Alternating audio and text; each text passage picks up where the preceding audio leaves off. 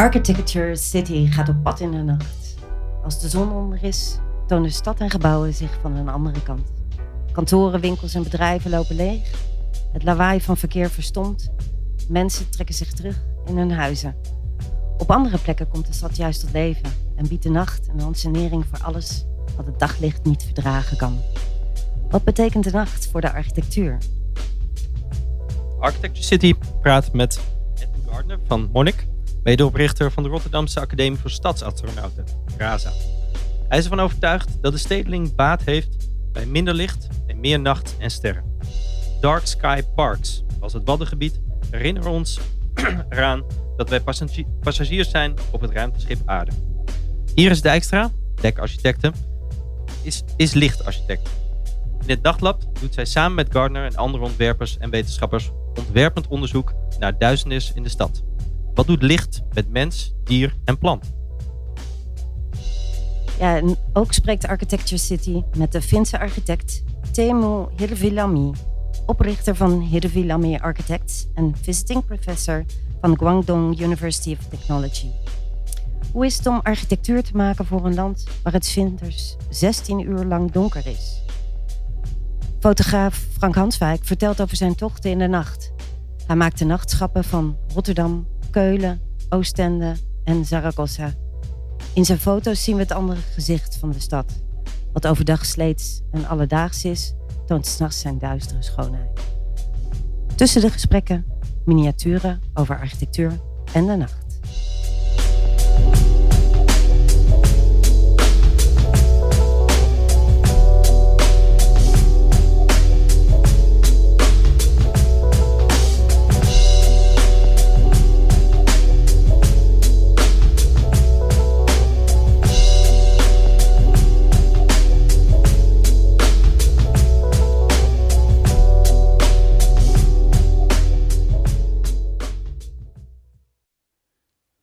Hallo, ik ben Teun van den Ende.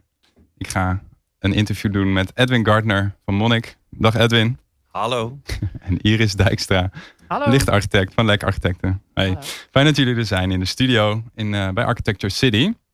We gaan het hebben over eh, jullie eh, escapades eh, in de nacht, maar ook eh, daarbuiten. Jullie eh, hebben een, eh, een team gevormd eh, dat jullie het Nachtlab noemen. Ehm, dat dat na- Nachtlab heeft natuurlijk eh, ja, meteen een soort connotatie dat jullie ook echt in de nacht bezig zijn. Zijn jullie eigenlijk nachtdieren? Ja, misschien meer dan we zouden moeten zijn. Want dat is eigenlijk ook meteen de, ja, de premisse onder het eh, nachtlab. Is dat we eigenlijk eh, heel erg buiten ons ritme zijn. Want eigenlijk zijn we, we zijn zelfs ooit nachtdieren geweest, evolutionair gezien. Maar nu zijn we dagdieren. En eigenlijk leven we heel erg vaak buiten dat ritme. Oké, Eh, dat onderzoeken jullie wat dat betekent. Nou ja, dat, is, dus dat heeft allerlei schadelijke. Dus als je nou aan chronobiologen vraagt, en die zeggen het licht dat triggert een soort hormoontje in ons. Eh, en als het licht, blauwe daglicht weg is, dan eh, worden we opeens, wordt er melatonine aangemaakt en dan worden we slaperig. En eigenlijk doordat onze schermpjes en onze kunstmatige verlichting, zegt ons, eigenlijk ons lichaam dat, hey, het is nog dag, het is nog dag, ook als het zeg maar 12 uur s'nachts is, krijgen wij eigenlijk de signalen en dat schopt eigenlijk onze eh, biologische klok in de war. En dat heeft allerlei, ja, van stress tot zelfs kanker, zijn er relaties eh, met ja, hoe wij ons voelen. En bijvoorbeeld voor mensen die heel veel s'nachts werken, zoals zusters of mensen die heel erg in verschillende tijdzones werken, zoals Of eh, lichtontwerpers. of lichtontwerpers. Dankjewel Iris. Ja. Ja, die hebben daar, eh, dat heeft eh, gezondheidsconsequenties. Niet alleen voor ons, maar alle, al het andere dat leeft, eh, heeft er natuurlijk ook mee te maken. Iris, jij bent lichtarchitect. Wat, wat is dat eigenlijk? Nou, wij ontwerpen ehm, eigenlijk ruimtelijke beleving met als eh, gereedschap verlichting. En eh, dat in de breedste zin van het woord. Dus die ruimtes die kunnen stedelijk zijn, die kunnen eh, in gebouwen zijn, woningen, maar ook kantoren, ziekenhuizen. Dus eh, overal waar verlichting nodig is om de ruimte te kunnen gebruiken en beleven. En is, is dat een beroep waar je een opleiding voor doet of eh, heb je dat zelf bedacht? Eh, ik ben van oorsprong industrieontwerper. Eh, dus eh, vooral een technische achtergrond.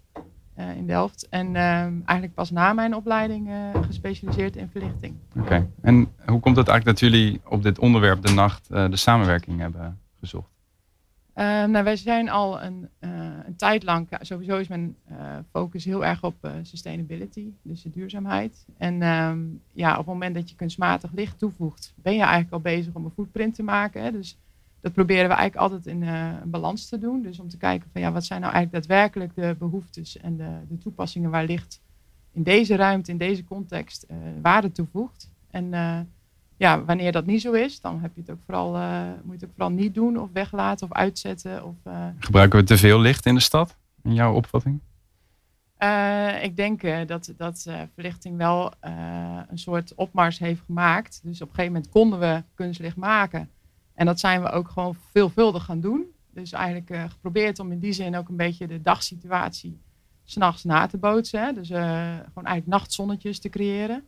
En op het moment, eh, ja, het was technisch mogelijk. En dat zie je in heel veel technologische ontwikkelingen. Hè? Dat als het mogelijk is, gaan we het eerst ehm, ja, doen. En, en vooral heel veel mee experimenteren en doorontwikkelen. En op een gegeven moment komt het besef, wacht eens even. ehm, we moeten volgens mij weer de balans hervinden van Ja, wat doen we nou eigenlijk voor? En waar, wat is de toepassing ook alweer? Waar we het Ja.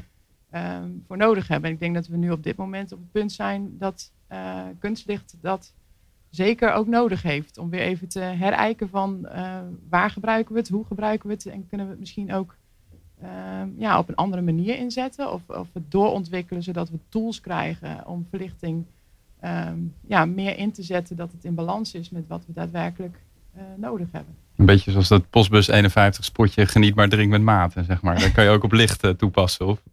Zeker weten. Ja? nee, maar dat geldt voor alles. Ik bedoel, eh, ja. Ik denk als je eh, je realiseert eh, inderdaad wat ook steeds meer bekend wordt hoor. Ik bedoel, dat er is eigenlijk nog steeds heel weinig bekend over wat licht en, en lichtgolven met je hersenen doen. En er Ja. is een deel wat zichtbaar is en dat, dat kennen we. En dat weten we van nou, dit spectrum dat eh, tussen zoveel en zoveel nanometer, dat kunnen we zien. En dat geeft ons ook de mogelijkheid om dingen te zien. Maar er is een ook groot deel van die golflengtes die impact hebben op onze hersenen en onze gezondheid. En dat is inderdaad zo'n chronobioloog die dat dan heel goed kan uitleggen. eh, die ook ehm, eigenlijk ons hele bioritme verstoort. Dus, Ja, dus eh, je hebt daar eigenlijk nu op, eigenlijk heel gefragmenteerd komen allemaal soort nieuwe wetenschappen, nieuwe verhalen over licht. Dus de ene zegt de chronobiologen. Dus wij belden Bert van der Horst, die hier op de Erasmus eh, ziekenhuis en universiteit werkt aan chronobiologie. En die zei van, het is te gek waar jullie mee bezig zijn, want hier moet meer bewustzijn over komen. En tegelijk je natuurlijk nu die dark sky parks. Dus mensen denken, ja, met al dat kunstlicht verliezen we natuurlijk ons uitzicht op de kosmos. Eh, dus dat de duisternis als een waarde, wat je veel meer in ja, de, dus de eilanden, maar ook meer provinciale gebieden, ja, komt een soort herwaardering daarvoor. Dus er zijn eigenlijk allemaal kleine verhaaltjes die eigenlijk aangeven van ja, we moeten misschien wel een ander soort relatie bouwen met licht. Ja, puur ja, vanuit de betekenisgeving, onze relatie met onze omgeving, maar ook ja, echt biologisch. We, we schoppen eigenlijk onze eigen biologie in de war. En, eh, Hoe nou, werk je nou aan dat besef dan? Want jij bent oprichter van de Rotterdamse Academie voor Stadsastronauten. Dan moet je toch even, denk aan onze luisteraars, uitleggen wat je daar... Ja, dat beoogt? hebben we eh, nou, eigenlijk een jaar geleden opgericht. Eh, eigenlijk het eerste platform waar we dat op eh, naar buiten brachten was eh, Motel Mozaïek. En wat wij eigenlijk wilden met de Academie voor Stadsastronauten is mensen bewust maken dat ze op een ruimteschip leven. Dus ruimteschip aarde. En dat we eigenlijk ruimtereizigers zijn. Dus eigenlijk zijn we allemaal astronaut. Maar de- de beste plek om dat natuurlijk structureel te vergeten is de stad. Je hebt geen uitzicht door de voorruit van je ruimteschip. Eh, en je bent natuurlijk ja, het gejaagde stadsleven, stress, agenda's. eh, dus- en je zit natuurlijk in een compleet kunstmatige omgeving. Dus van wat we aan hebben, wat we eten. De uitzicht op onze omgeving is kunstmatig. Dus ja, je vergeet heel snel dat je op een planeet leeft en rondjes om een zon draait. eh, die ergens door de melkweg beweegt in een heel groot universum. Waar je misschien ja, als je af en toe de sterren kan zien of een, in, de- midden in de wildernis leeft, daar natuurlijk wat vaker aan herinnerd wordt. Maar Dus- moeten mensen letterlijk eigenlijk een stap terugnemen, een afstand nemen van die aarde? Misschien in hun hoofd? eh. Ja, nou, en dat is eigenlijk wat het basis soort van inzicht wat er eh, aan de Academie voor Stadsastronauten ten grondslag ligt, is eigenlijk de, de echte astronaut. Dus die ervaart als hij in de ruimte is het overzichtseffect. Of het overview effect wordt het genoemd. Dus de- toen de astronauten voor het eerst naar de maan gingen, kwamen ze eigenlijk achter. Oh, deze missie was helemaal niet om de maan te ontdekken. We hebben de aarde ontdekt. Dus eigenlijk zagen we voor het eerst onszelf van buiten. Ja. Nou en dat overzichtseffect ja, het wordt beschreven als een soort transcendentale ervaring. En eigenlijk, eh, hoe kunnen we dat overzichtseffect eigenlijk eh, terugbrengen ook naar de aarde? Dus hoe kunnen wij ook voelen dat wij eigenlijk astronauten zijn?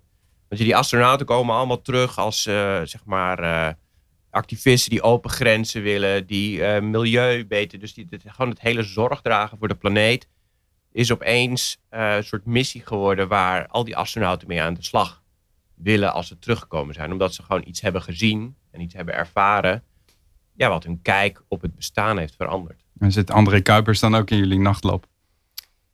Eh, nee, we hebben geen daadwerkelijke astronaut in ons eh, nachtlab zitten. André Kuipers is ook een veelgevraagde spreker, volgens mij, die het eh, vrij druk heeft. Nee, dit is, het nachtlab is echt een design research lab. Dus we hebben lichtontwerper Iris. We hebben stedenbouwers van Bright Cloud Collective. We hebben Lieke Bijlsma van Suboffice voor de architectuur. We hebben nog een bioloog. En we werken ook met Piet Volhard van Stad in de Maak en de Natuurlijke Stad. Dus we proberen eigenlijk ja, die verschillende kanten van licht en stedelijkheid bij elkaar te brengen. En ook juist ja, de plek waar we het uitzicht op de sterren het hardst missen. En waar we natuurlijk de meeste mensen bij elkaar zitten, is in de stad. Dus ja, je kunt wel twee uur lang reizen of drie uur lang voordat je op een waddeneiland zit en een, hopelijk de Melkweg kan zien. Maar eigenlijk zou het natuurlijk mooi zijn als je af en toe s'avonds op je balkon staat en even omhoog kijkt. En je zegt, oh ja, Dat je ja, zelf dat, leven op een eh, ruimteschip. ja, en dat, zelf dat overview effect, al is het maar in, in beperkte mate ook Ja. ervaren. Dus dit is meer, en dat was ook eigenlijk de insteek van bij Motel Mozaïek. We zijn vergeten dat we astronaut zijn. En af, we moeten ons af en toe herinneren daaraan dat we dat zijn eigenlijk. Ja. Nou ja, en hoe vaker we onszelf daaraan kunnen herinneren, kunnen we misschien een beetje in een ander soort ritme gaan leven. En af en toe eventjes stilstaan.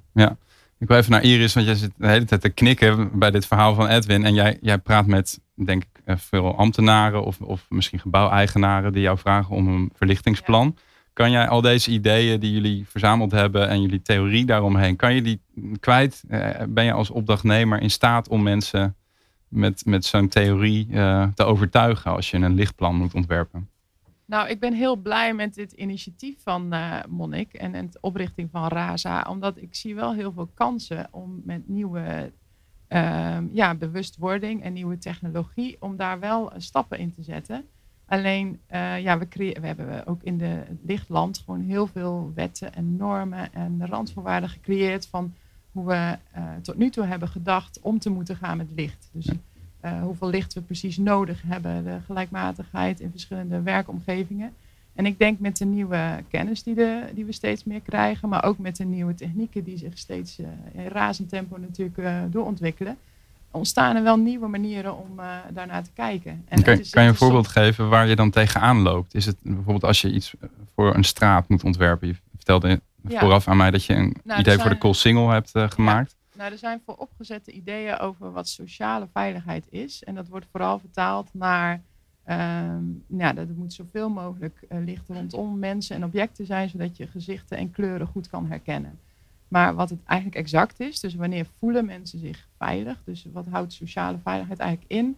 Daar is eigenlijk weinig onderzoek naar gedaan. Dus als jij het hebt over straatverlichting, dan kun je hele mooie plannen maken. Maar op het moment dat je met een beheerder of een eh, eh, echte techniek ingaat, dan krijg je toch eigenlijk wel een palet van eh, een Excel-sheet van allerlei eisen voor je. En eh, ja, daar moet het uiteindelijk toch aan voldoen. Waardoor je eigenlijk de subtiliteit van een lichtplan en de nuances meteen plat slaat. Want er komt gewoon een- meteen een wolk licht eh, bij kijken. Oké. Omdat je die sociale veiligheid zogenaamd dan haalt. Ja, dus het wordt eigenlijk vooral nog nu in termen van kwantiteit. Exact. Zoveel mogelijk en alles zoveel mogelijk verlicht. Dus met een heleboel, dus we hebben weet ik veel regels voor luchtvervuiling. Voor allerlei zeg maar stoffen en dingen die we in de omgeving doen. Maar licht is een van de dingen waar eigenlijk de minste regels voor zijn. Dus er zijn regels voor en die zijn heel erg gericht op eigenlijk verkeersveiligheid is eigenlijk de basis. Maar er is geen plafond. Dus niet, oh, dit is te veel licht. Er is, er is wel zijn allemaal minimums, maar Ja. er is niet zoiets van, oh, dit is te veel. Want misschien is licht wel niet goed, misschien. Zou je er ziek van kunnen worden? Ja, en wat je vooral ook ziet, en dat heeft, eh, kijk, overdag is het heel obvious, hè, dat eh, alles wordt verlicht. Dus gebouwen, eh, straten, parken, bomen.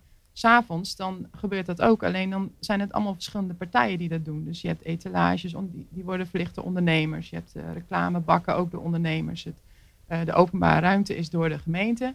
En zo zijn er allerlei partijen die samen zorgen voor dat het totale beeld wat je in de straat krijgt. En iedereen die staat ook zeg maar tot aan zijn eigen stoep eh, in voor zijn eigen rol die ze pakken. Maar als je als ontwerper daaraan wil ontwerpen, dan heeft het toch met dat totale plaatje te maken. En dan wil je eigenlijk in gesprek om dat totaalbeeld te maken met al die partijen die daarvoor verantwoordelijk zijn. En dan eigenlijk zou je zeggen van ja, gemeente, zorg dat je iedereen aan tafel krijgt en ga met elkaar in gesprek over dat avondbeeld. Dus probeer ook die balans te zoeken. Dus geef ook eh, een beetje richtlijnen aan van die reclamebakken, die mogen echt wel uit eh, om 12 uur s'nachts. Of in ieder geval gedimd tot eh 10%. Ja. Maar de, ja, de rol van de gemeente is dus ook, is ook steeds verder aan terug eh, kabbelen, zeg maar. Hè. Die trekken zich terug en zeggen van ja, de markt moet het eigenlijk vooral zelf eh, bepalen wat goed is voor de economie. Maar ik denk dat we met z'n allen moeten kijken van ja, wat is die maatschappelijke... En de markt zegt natuurlijk gek genoeg, hoe meer licht, hoe beter. Want iedereen wil opvallen. Iedereen wil opvallen en het is natuurlijk, als je meer licht verkoopt, dat, dat zie je natuurlijk terug in je cijfers. Dus eigenlijk wat je nu, en dat komt ook door de nu introductie van LED-verlicht, is eigenlijk meer een wapenwedloop van licht. Want het is zo goedkoop. En als de buurman het doet en jij, de, de, het buurcafé wil er ook mee. Dus dan krijg je een soort wapenwedloop. En dat is eigenlijk nou ja, precies het omgekeerde van wat je zou willen. Maar dan, dan is er een andere offensieve strategie nodig. Of, of zeggen jullie van nou, eh, dat besef dat ontstaat ook op, op andere manieren. Door bijvoorbeeld gewoon een biologen uit te nodigen om hun Nou ja, verhaal wat- te doen. Of Wat hoe- concreet eigenlijk het, eh, de, het doel eigenlijk van het nachtlab is, is eigenlijk een, een handleiding voor de donkere stad. Dus eh, ik moest heel erg denken aan het charter van Athene. Dus eh, al die stedenbouwers werden ergens in de jaren dertig op een boot en die gingen de nieuwe functionele modernistische stad uitdenken. Allemaal regels, functies scheiden. Nou ja, goed, iedere architect en stedenbouwer weet het. Want helft van onze steden ziet er zo uit. Maar eigenlijk hebben we een, ja, een soort echt een nieuwe verbeelding eh, en een soort nieuwe set principes nodig van ja, hoe doen we dat met licht? En dat gaat natuurlijk ook over meer dan licht. Het gaat ook over de biosfeer. Moet een stad niet CO2 opzuigen in plaats van uitstoten? Eh, moet je duisternis niet integraal in je steden mee ontwerpen? Nou ja, dat levert natuurlijk hele andere stedenbouwkundige principes op dan, nou ja, die waar we, ja, dan de principes waar we nu mee werken. Ja, ja, ik, ik wil nog één ander onderwerp aanraken. Eh, dat is eh, dat we de, de duisternis ook kunnen ontwerpen voor dieren en planten in de stad. Wij zijn gewend om vanuit ons eigen perspectief na te denken van de mens. Jullie breken ook een lans voor de stadsecologie. Eh, hoe, hoe zouden we beter kunnen ontwerpen voor planten en dieren in de stad? ja, meer begrip ook van wat eh duisternis met ze doet. Dus Camille Spoelstra heeft net een, eh, ja, Wie is heel dat? Uitgebreid eh, onderzoek gedaan. Hij is eh, wetenschapper aan de eh, Wageningen Universiteit. Die heeft vier jaar gewerkt aan een onderzoek van wat doet verlichting met dieren, met zoogdieren, met vleermuizen, met Insecten, ja. insecten. En heeft daarbij verschillende lichttypes be- ja, behandeld eigenlijk. En ik denk in de stad krijg je ook steeds meer toch wel weer flora en fauna terug. We, zijn, we hebben een lichtplan gemaakt voor eh begraafplaats Krooswijk. Nou, dat, eh, je wil niet weten wat daar allemaal rondloopt. En eh, dieren en, en sowieso ook vleermuizen en insecten. En daar zoek je ook een manier om de verlichting eh, eh, gewoon heel bescheiden te houden. Zodat er voor ieder een rol is weggelegd, zeg maar. Maar eigenlijk is zo'n begraafplaats misschien dan per toeval eigenlijk juist een heel mooi habitat voor die dieren en planten. En het licht ja, dus heeft op allerlei niveaus impact op eh, ecologie. Dus eh, er zijn allerlei dieren die migreren aan de hand van de sterren. Maar als je de sterren niet kan zien, raak je je koers kwijt. Heel veel vogels navigeren aan de hand van de rivieren. Nou, als er een brug met heel veel licht op staat, zijn die vogels in de war. Eh, nou, dus ja, er zijn allerlei dus in hoe ze zich voortplanten, hoe hun habitat aan elkaar hangt, hoe ze migreren en fourageren. Dus licht, ja, die breekt dat op of die frustreert dat soort eh, ja, weefsel van het leven. Dus daar kun je, als je daar rekenschap van geeft, ja, kun je dat veel meer faciliteren in plaats van opbreken. Ja, Oké. dus op het moment dat wij ook een masterplan formuleren, dan begin je ook eigenlijk met een, je, je donkere blad. Dus de duisternis eerst benoemen. Van waar wil je donker hebben? Dus bij bruggen en uh, nou, de objecten langs het waterpark. daar wil je toch ook ruimte creëren voor de nachtdieren. Allerlaatste vraag, want we gaan door. Ehm, hoe kunnen mensen met het Lachlab in contact komen? Of gaan jullie iets organiseren binnenkort waar mensen aan mee kunnen doen? Ehm, we gaan binnenkort een nachtexpeditie doen. Uh, Waar vindt die plaats? In Rotterdam. Uh, dus daar kunnen mensen die geïnteresseerd zijn uh, op aansluiten. We krijgen volgende week, we zijn met een website bezig waar we alle informatie ook rond de Academie voor Stadsastronauten samenbrengen. Stadsastronaut.nl. Nu nog niet online, maar volgende week komt u online. En als je Academie voor Stadsastronaut op Facebook zoekt, hebben we daar al een pagina. Dus daar kun je ons vinden. Oké, en uh, opdrachtgevers moeten vooral naar Lek Architecten kijken. Ja, ja. Atelier Lek. Atelier Lek, sorry. Dank jullie wel, Iris Dijkstra, Edwin Gardner en heel veel succes met het uh, nachtlab. Dank je wel.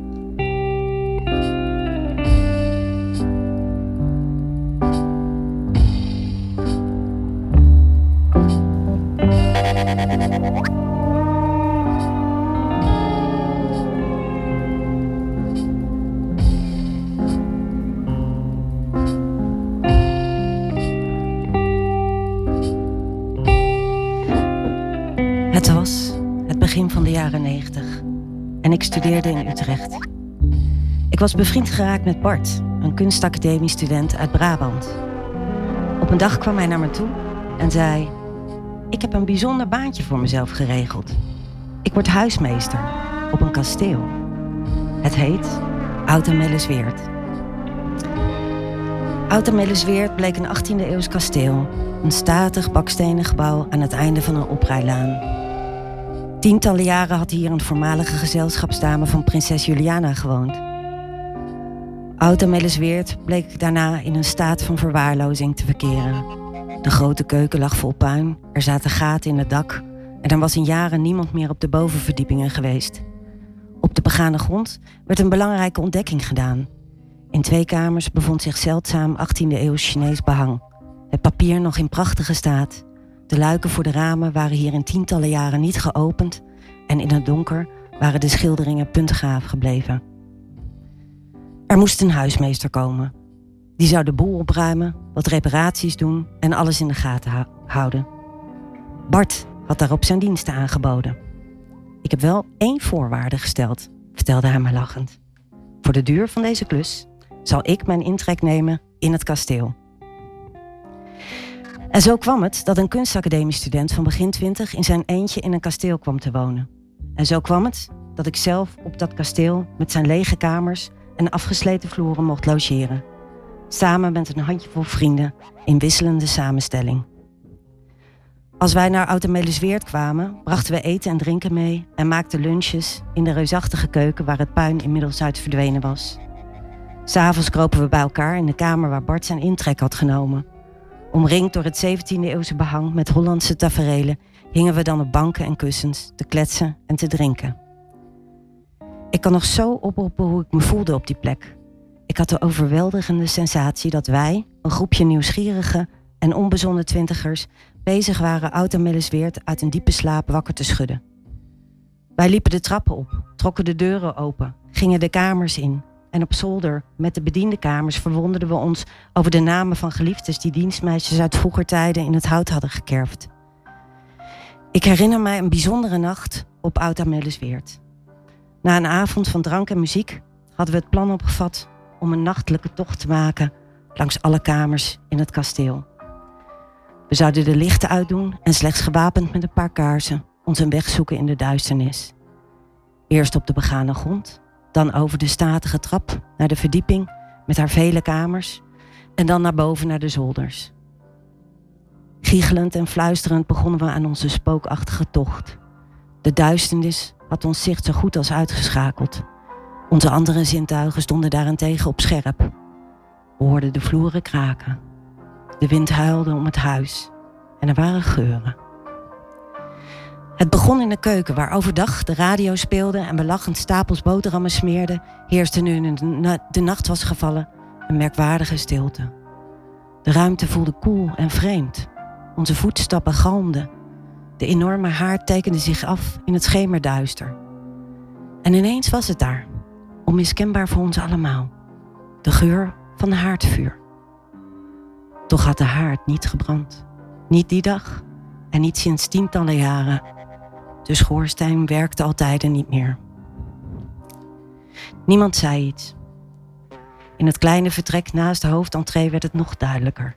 De wanden en vloer waren bekleed met marmeren platen en aan de muur hingen rij stalen haken. Bart had het mij eerder uitgelegd. Dit is de wildkamer.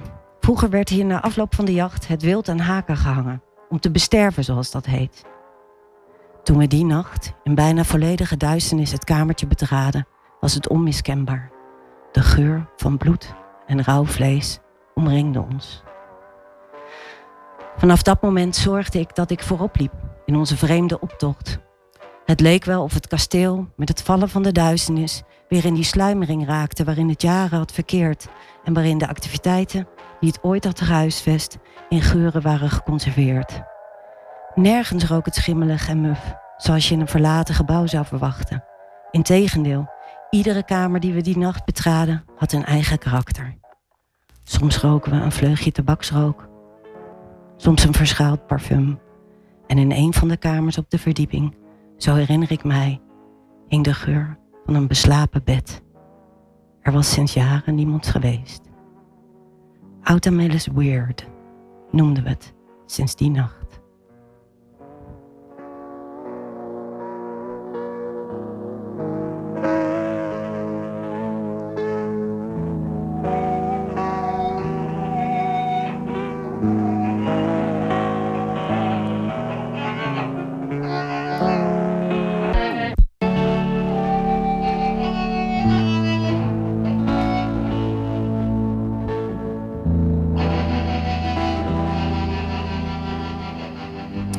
Is het om als architect in een land te werken waar het in de winter 16 uur per dag nacht is? Hou je rekening met de nacht in je ontwerp? We bellen met de Finse architect Teemu Hirveliami en vroegen het hem. In Finland, uh, we, we don't have the pleasure of having both dark and warm at the same time. You have to choose one of the other. So you know, we, in summer it's really is that, that you might have warm evenings or even warm nights, but it's bright all night long. And when it's dark, it's usually cold in here. So this is something what has probably created this kind of uh, Nordic style uh, semi-warm spaces and how we actually build now our apartments. I think that that is kind of characterizing both traditional and contemporary Nordic Nordic architecture at the moment. What is it to build like as an architect? Working in, in a country where it's um, 16 hours per day dark in the winter, how much consideration do you take when you're designing a building uh, when it's dark? Yeah, I, perhaps I, I think it first just about the amount of the light. So it means that in in in summer it's it's it's bright. So even in here we should provide some shadows and everything to, to block block the light of coming. But in the in the winter when we have these eight hours or less bright, it means that um, we should maximize the amount of the light of coming inside of the of the buildings and, and especially in housing. But for for the night, interesting question. It's not underlined in that that way. The night itself. It's it's uh, perhaps it's more like how to manage the dark period. Yeah. So so for that purposes, it might be also that it's uh, it's just how to go over over for that that per period. So to maximize, of course, the light when when it's available, and then I think it goes goes well for having these artificial lights and creating kind of a spatial lighting. lighting. And do you think because of this um, this great difference between uh, dark and light, there is maybe a stronger emphasis on interior design? Um, I like like to think that question perhaps a little bit wider. If we think that if we Finns, Finland is a is a quite large country and only the coastal area has been uh, influenced by the other countries. So so the Midlands and the highlands of Finland have been quite remoted, and there hasn't been too many of, of building materials what was available.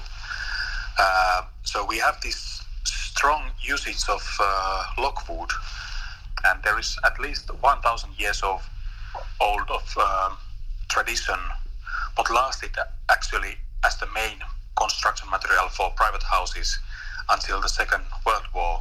I think we can say that uh, um, logwood itself has been kind of a material what is an in, insulation against the uh, cold weather, but also it feels very warm. It's, it's quite different if, if, if, it's cold and you touch a brick or a uh, pavement or any, anything made of stone.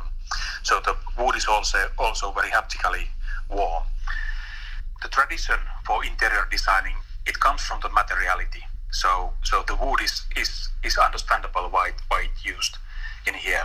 And if you then, because you now you teach in China, but maybe you work there also a little bit, would you approach working in those countries where the light is extremely different? Also, uh, would you approach your design very different than how you would do in Finland? Yeah, that is that is the question. What I what I like. Uh, it is it is very different because the the quality of the light is extremely bright in the southern hemisphere, so southern part of the world. For example, you can have this in China. You can have this kind of a drop shadow, what what really really drops un, underneath of use, and you can use different kind of uh, light wells uh, what is very good for the ventilation of the of the housing, but also you can get the light from from very narrow angle. So it means that that for example, uh, Chinese urban fabric you can have uh, narrow streets, and still they will be lit enough those those spaces, interiors and streets. When when in here during the winter time is extremely low, it can go until the 15 or 10 degrees in the mid midwinter. So the streets are wider just in just to get the light inside of any rooms. When I was a student, um, there was a, a Finnish architect called Juha Leiviskä, who is well known for designing beautiful churches with extremely sensitive uses of light. Um, he, wa- he won a, a Carlsberg Architectural Prize, what was, what was in the mid 90s. I think it was given only for three architects, Leiviskä, Zumthor, and Tadao Ando. And uh, because of that fame, he got a commission to Bethlehem to extend a cultural center over there. And he was he, he's rather philosophical architect, and, and he said that that it, it was his most most uh, demanding design task, even though the building was small with the program, because with his thinking, uh, he had to radically change the usage of light and and everything what he had learned so far uh, with the usage of light have to be re- reconsidered on that conditions. I think it was kind of a eyes-opening um, sto- story when when he told it in, in a lecture in our school when I was a young student, and it has kind of kept get at least myself a little bit awake for for this sort of thinking.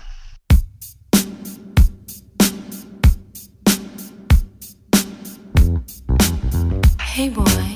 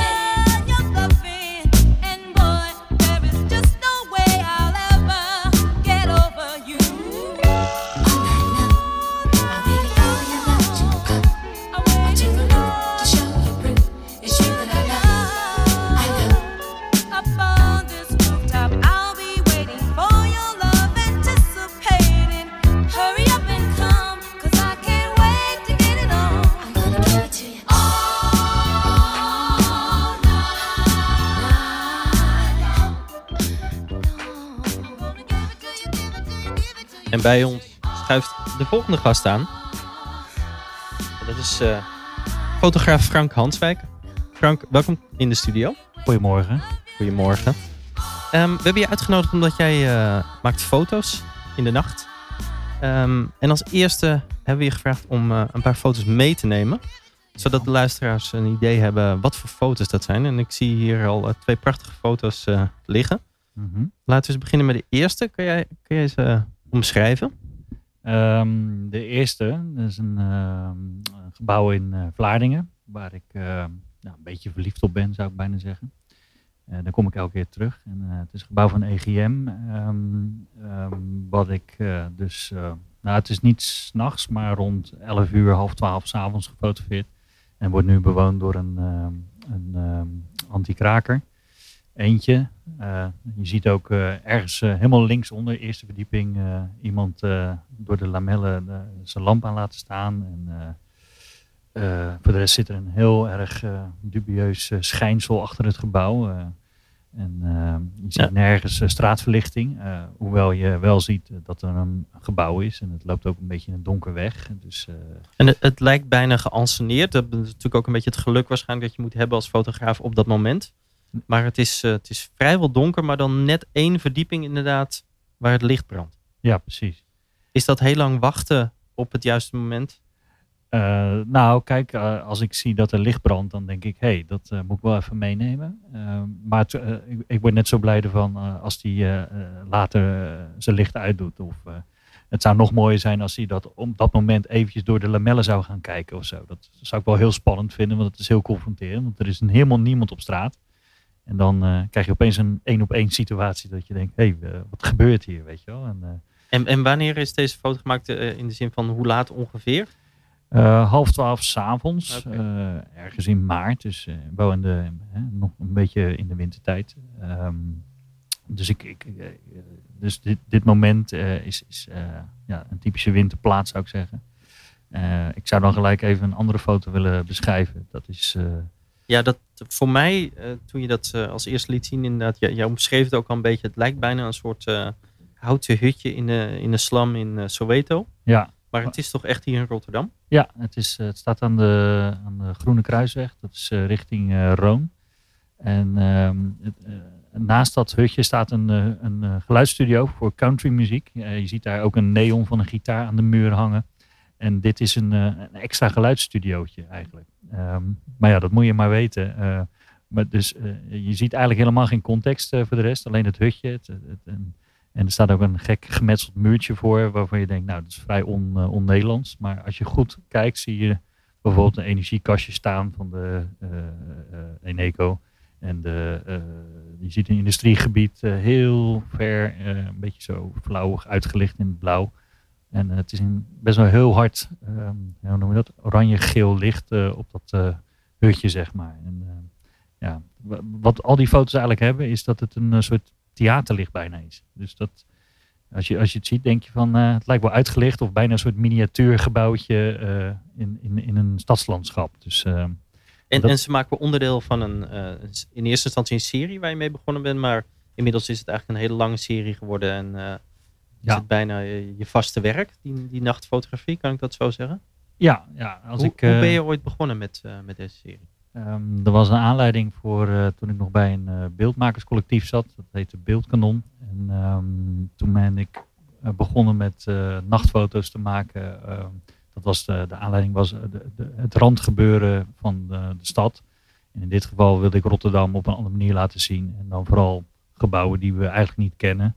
En die vooral in de nacht eh, mooi worden aangeschenen. En ja, misschien soms mooier worden in de nacht dan, eh, dan overdag eigenlijk een soort, ik zou ja, nondescripte gebouwen die niemand eh, overdag ziet. En eh, eigenlijk s'nachts opeens, eh, ja, mooi is het woord niet echt, maar ja, dat, dat, dat viel mij in ieder geval op, eh, bepaalde vormen en zo. En, eh, En ga je dan echt al ehm, overdag op zoek naar deze gebouwen? Dat je denkt van, hé, hey, die wil ik s'avonds fotograferen? Of eh, ga je gewoon de stad in, s'nachts, en zie je wel wat er op je pad komt? Nee, dat, dat is wel een goede dat je dat zegt. Ik, ik, ik heb wel eens gedacht van, goh, hoe pakt dit gebouw uit in, in, in nachtlicht? En dan rijd ik bijvoorbeeld de Spaanse polder. hè, En dan zie je een paar bakstenen muurtjes. eh, en dan zie ik al aan de straatverlichting van, eh, oh, dat is vrij minimaal hier.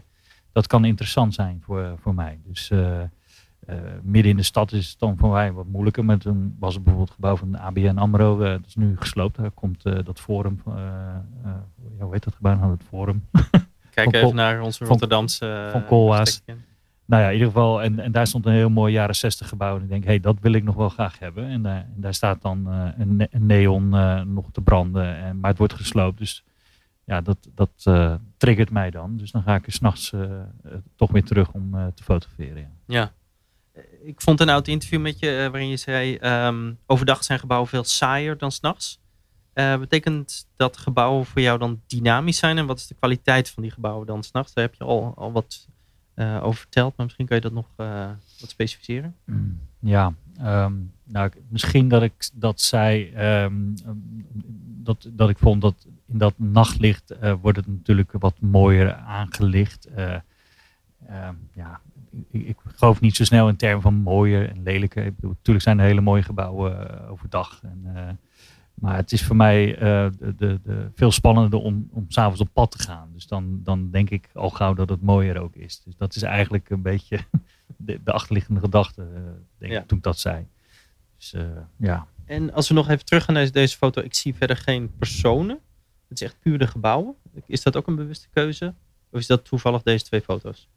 Ehm, nou, bijna bij alle foto's zie je geen mensen. Maar ja, je zou toch wel zeggen, de, de, de invloed van de, de, de, de, ja, de menselijke touch is er wel. Hè? Ja. Zo van, Dus Hoe licht dat aanstaat? Of ja, of andere kleine elementen? Oh, je zou ook bijna kunnen zeggen van hoe, hoe verzint men eh, eigenlijk om dit eh, te maken? Of eh, de, de afwezigheid van mensen vind ik dan net even spannender, weet je wel. Dus, eh, Maar goed, ik, eh, ik, ik sta er wel voor open hoor. Dus eh, ik ben er niet zo consequent in. Maar tot nu toe eh, zijn ze allemaal afwezig. Ik bedoel, ik heb een hele stapel, maar ik heb er nu drie bij. Maar Ja. nou, de mensen zijn niet aanwezig. En het heeft ook te maken dat ik gewoon echt een half uur aan het belichten ben. Dus soms, soms een half uur. Dus dat betekent dat... eh, Dus ja. je neemt wel artificiële licht mee als je gaat fotograferen? Of- Nee, nee, nee. Het is op, Eh. eh, vanaf statief. En dan moet je soms heel lang belichten. Dus ik wil zo min mogelijk straatverlichting hebben. Dus dat betekent... De lens open? Ja, en dan echt heel lang belichten. Dus Ja. dat is soms... ja, dan krijg je geestverschijningen. Dus dan moet je wel heel lang stilstaan.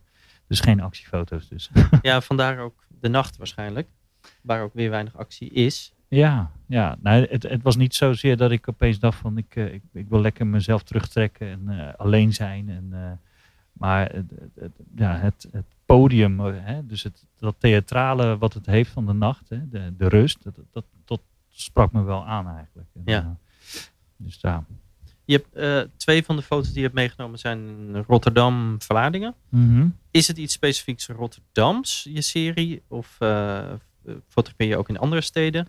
Nou ja, toen ik klaar was met die serie, dacht ik wel van, eh, nou goh, als ik ergens weer eens ben, nou in dit geval eh, heb ik dus ook iets uit Brussel meegenomen, eh, maar ik ben ook in Spanje geweest, in Zaragoza, en, eh, in Keulen. Maar deze foto in Brussel bijvoorbeeld is in, de- in de Marolle, in, in een mooie oude wijk, eh, ehm, waarvan ik gelijk dacht, oh hé, hey, dit is wel heel mooi in, in, in dat avondlicht. Want, Kan je kort beschrijven wat we hier op deze foto in Brussel zien? Ja, het is eigenlijk een, eh, een, een straat die eh, een beetje met een donkergrijze wand. eh, met daarachter weer ja, een beetje kale gevels. Maar met daartussen weer raampartijen en hele lange eh, ehm, eh, moet ik zeggen, schoorstenen. Ehm, ja, met eigenlijk heel weinig elementen zou je zeggen. Maar je, je hebt wel het idee dat je misschien in de, in de tijd terug bent gegaan. Zo, zo Ja, het is veel muur, zou ik omschrijven. maar het is inderdaad wel alsof je eventjes de jaren zestig inloopt op de een of andere manier. Ja, ja, misschien is dat wel een beetje dat eh, romantische eh, wat, wat het uitstraalt. En, niet dat ik daar zo bewust op, eh, naar op zoek ben, maar ehm, het- het- er was ook een fotograaf, Gilbert Vastenakers, die heeft het in de jaren tachtig toen op film nog geschoten. En dat, ja, Brussels by Night is natuurlijk echt zo'n ding wat ook elke keer in mijn hoofd rondspookt. Dat is natuurlijk een, een bekende film ook en een boek volgens mij. Ja. Ehm, en, en ja, als ik daar dan loop, dan zeg ik gewoon tijdens het fotograferen, ah, dat is Brussels by night, weet je wel. Dat, eh, Ja. Maar ik bedoel, ik vind de metro daar ook eh, super interessant. Maar daar is weer heel veel licht. Dus daar zou ik niet zo snel een foto maken. Maar ehm, dus, dus het nachtleven mag voor mij nog veel verstilder zijn. En volgens mij is deze foto wel heel erg eh, ja, verstilling eh, op en top, zou ik zeggen. Maar dus niet specifiek Rotterdamse serie. Dat eigenlijk overal in grote Europese steden, zou ik zeggen. Ja, ik, ik ben super benieuwd hoe dat eh, in Amsterdam of in Utrecht of in Den Haag uit zou zien. Ehm, ehm, maar goed, ehm, ik vind het ook wel moeilijk om s'nachts nachts elke keer op pad eh, te gaan. Want ik ben eigenlijk een ochtendmens. maar dat betekent ook heel vroeg. Hè? Dus het kan ook om half vijf 's ochtends. En, en dat zijn ook wel leuke momenten. Om dan, dan krijg je de wisseling van de wacht. Hè? Dus dat eh, mensen van nachtdiensten terugkomen. En af en toe heb je dan wel eens een praatje met eh, mensen die dan eh, terugkomen. Dus, eh, maar goed, dat, dat zou in elke stad kunnen. En, ehm, Ja. Maar ik, ik zou niet om één uur s'nachts op een vrijdag. dat, dat is weer vragen om problemen, denk ik. Want dan Ja. meer dronkenschap. En ja, de, de, de ene keer heb ik niet zo zin in zo'n confrontatie. Dus dat, eh, Ja, Toch ehm, ben je daar volgens mij wel heel erg in geïnteresseerd, Frank. Die, die eh, achterkant een beetje van het bestaan. Want eh, jij, jij klimt volgens mij ook over hekken en gaat naar plekken waar andere mensen misschien niet zo snel komen. Nou, als ik ook even terugdenk aan het gesprek wat we net met de lichtarchitect en eh, met Edwin Gardner hadden. En dan zijn zij ook eigenlijk van mening dat die stad best wel wat donkerder mag zijn. En wat meer duisternis en misschien ook wel ja, duistere figuren ehm, een beetje mag herbergen. Hoe, hoe kijk jij daar tegenaan? Ja, nou ja, ik- eigenlijk eh, word ik elke keer eh, ja, teleurgesteld als ik door de stad loop en denk, goh, ik wil hier wel fotograferen, maar het is te licht, weet je wel. En, eh, niet, niet dat ik de, de obscure, obscuriteit wil opzoeken omdat, en dat het per se donker moet zijn, maar het, lijkt er wel op dat, dat, dat het, het licht too much is, weet je wel. Dus als er een, ergens een lichtuitval is of elektriciteitsuitval, dan dan zou ik eigenlijk eh bij de kippen bij moeten zijn en dan gelijk op pad moeten gaan. Want, terwijl dat lijkt zo'n tegenstrijdigheid, omdat als fotograaf leef je bij uitstek van licht. ja, dat, eh, dat klopt. Maar toch met de technieken van nu ehm, kan ik heel goed fotograferen met eh, heel weinig licht. Vandaar ook die lange belichtingen. En dan Ja. eh, ontwaren zich andere kwaliteiten. Dus je kan bijvoorbeeld een, een gevel heel mooi rustig fotograferen zonder storing van gekke lampjes die ergens accent, accent op leggen. Dus, en dat zie je dus ook bij die foto van Brussel. Dat, dat het vrij rustig eh, vlak heeft. En eh, nou, dat kan soms eh, ja, de, de foto ten goede komen, zeg maar. Dus, maar je moet er wel technisch in onderlegd zijn, zeg Ja. maar. Dus, Is er ook nog een verschil in de nacht, in de winter en de zomer? Qua licht en qua wat je, wat je fotografeert? nou ja, je hebt natuurlijk die... bijvoorbeeld een mooie eh, eh, een maan die dan... eh, een volle maan, dat kan best fel zijn, hè. Of dat in de zomer meer aanwezig is. Ja, ik ben niet zo wetenschappelijk onderlegd. Of we, dan, ja, we zijn dan verder, nee, dichter bij de maan. Dus op zich Maar meer voor je eigen werk. Vind je het fijn om, om in de zomernacht te fotograferen? Maar eigenlijk vind ik de winter prettiger, want dan kan ik bij wijze van spreken hè, als ochtendmens dus ook eh, om vijf uur 's middags al beginnen, bij wijze van spreken. Ja. Hoewel het dan wel drukker en nog is op straat. Maar stel dat je dat zou willen, dan, dan is dat wel handig. Eh zomers begint het pas om eh, half elf, eh, als we echt midden in de zomer zijn. En ehm, ja, nee, dat, als ik een voorkeur heb, dan, dan zou het toch wel de winter zijn eigenlijk. En, en ja, het, voor mij hoeft het ook niet helder te zijn. Het mag ook best wel foggy en ja, dat, hoe mysterieuzer, hoe beter. En ik denk, ik associeer de winter daar meer mee me- dan de zomer eigenlijk. Misschien nog eh, als laatste vraag. Als we de luisteraars eh, moeten adviseren om eh er s'nachts eens op uit te gaan en een mooie Rotterdamse gebouw te gaan bekijken. Is er een bepaald gebouw waarvan jij zegt van ga dat eens bekijken, ga er eens voor staan. Wat zouden we moeten zien? Nou, ik wil natuurlijk mijn plekken een beetje voor mezelf houden. Maar, maar als ik mensen zou adviseren, zou ik zeggen: ga, ga vooral langs de randen van de stad eh, eh, zoeken. En eh, dat zou in de Spaanse polder kunnen zijn. Langs spoorgebieden lopen. om de viaducten. eigenlijk ja, het randgebeuren. En als je een beetje de stad kent, weet je wel waar die plekken zijn. Dus ik, ik, zou niet een uitgesproken pand kennen wat je moet opzoeken. Behalve ja, die in de Vlaardingen, die, die zal misschien nu wel, wel bekend worden, denk ik. Ik zal hem eh, online ook even nog posten. Ja. Waar kunnen we het vinden? Wat is je website? Eh, www.frankhanswijk.nl Helemaal goed. En zien we je foto's binnenkort nog ergens hangen? Eh, nee, ja, ze hebben op het mediawand gehangen bij de Schouwburg. Maar dat is al een tijdje geleden. Maar ik ben bezig met een galerie om binnenkort een serie nieuwe nachtlandschappen te laten zien. Maar dat is nog in progress, helaas. Helemaal goed. Maar dan kom je gewoon weer terug voor het volgende gesprek. Zeker. Heel veel dank. Dank je.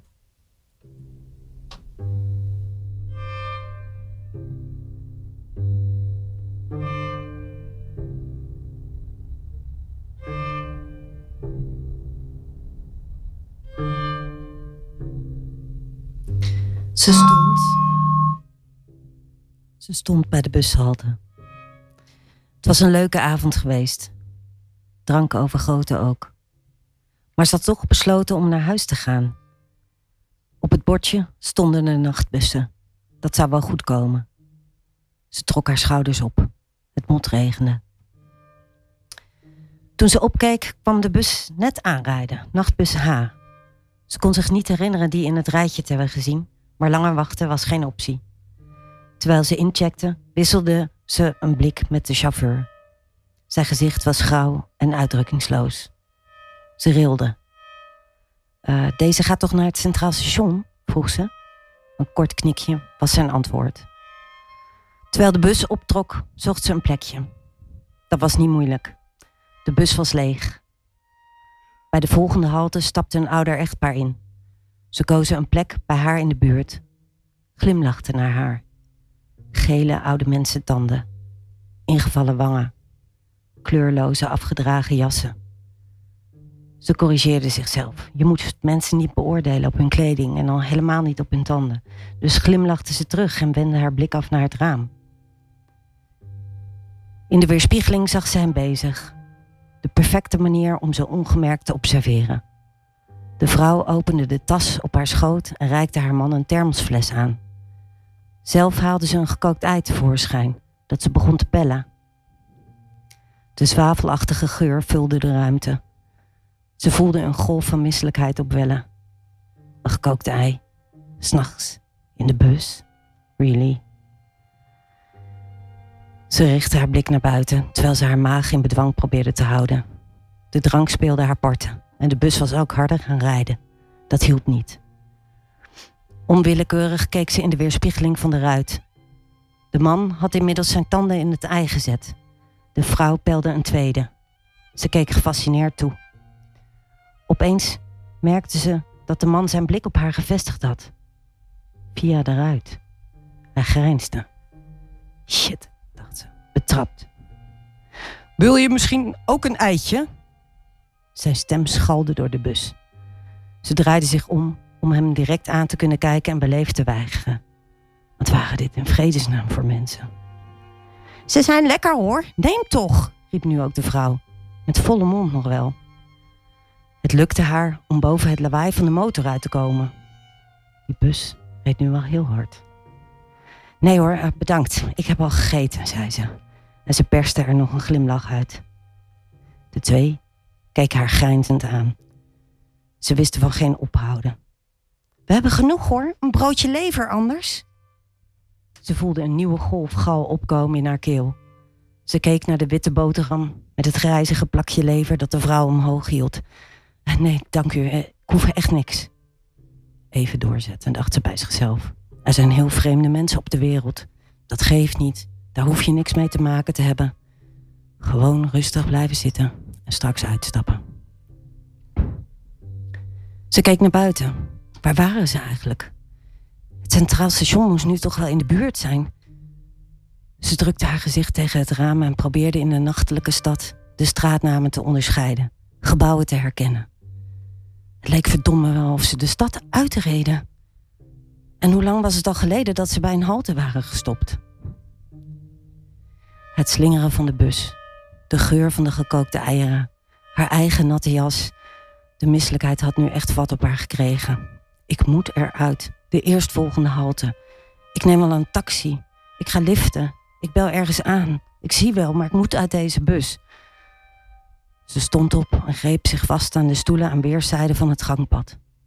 Ze wankelde naar voren, naar de chauffeur. De blikken van het echtpaar waren op haar gevestigd. dat wist ze zeker. Ze vorderde, stap voor stap.